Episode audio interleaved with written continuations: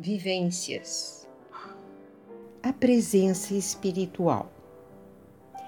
O arranjo de mesa eram de rosa champanhe, flores que o querido marido já falecido sempre dava à sua esposa.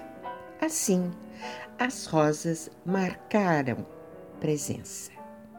E os doze botões permaneceram por doze dias mantendo os caules firmes, sem cair nenhuma pétala, sendo que todas desabrocharam.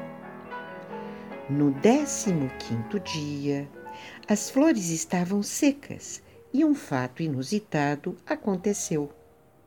Normalmente, depois de três ou quatro dias, uma água parada dentro de um vaso com flores fica com mau cheiro e precisa ser trocada.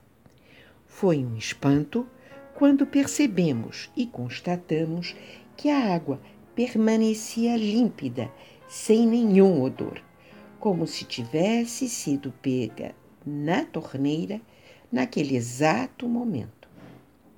A vida foi representada pela natureza, mostrando e provando a presença, a proteção e as bênçãos da espiritualidade.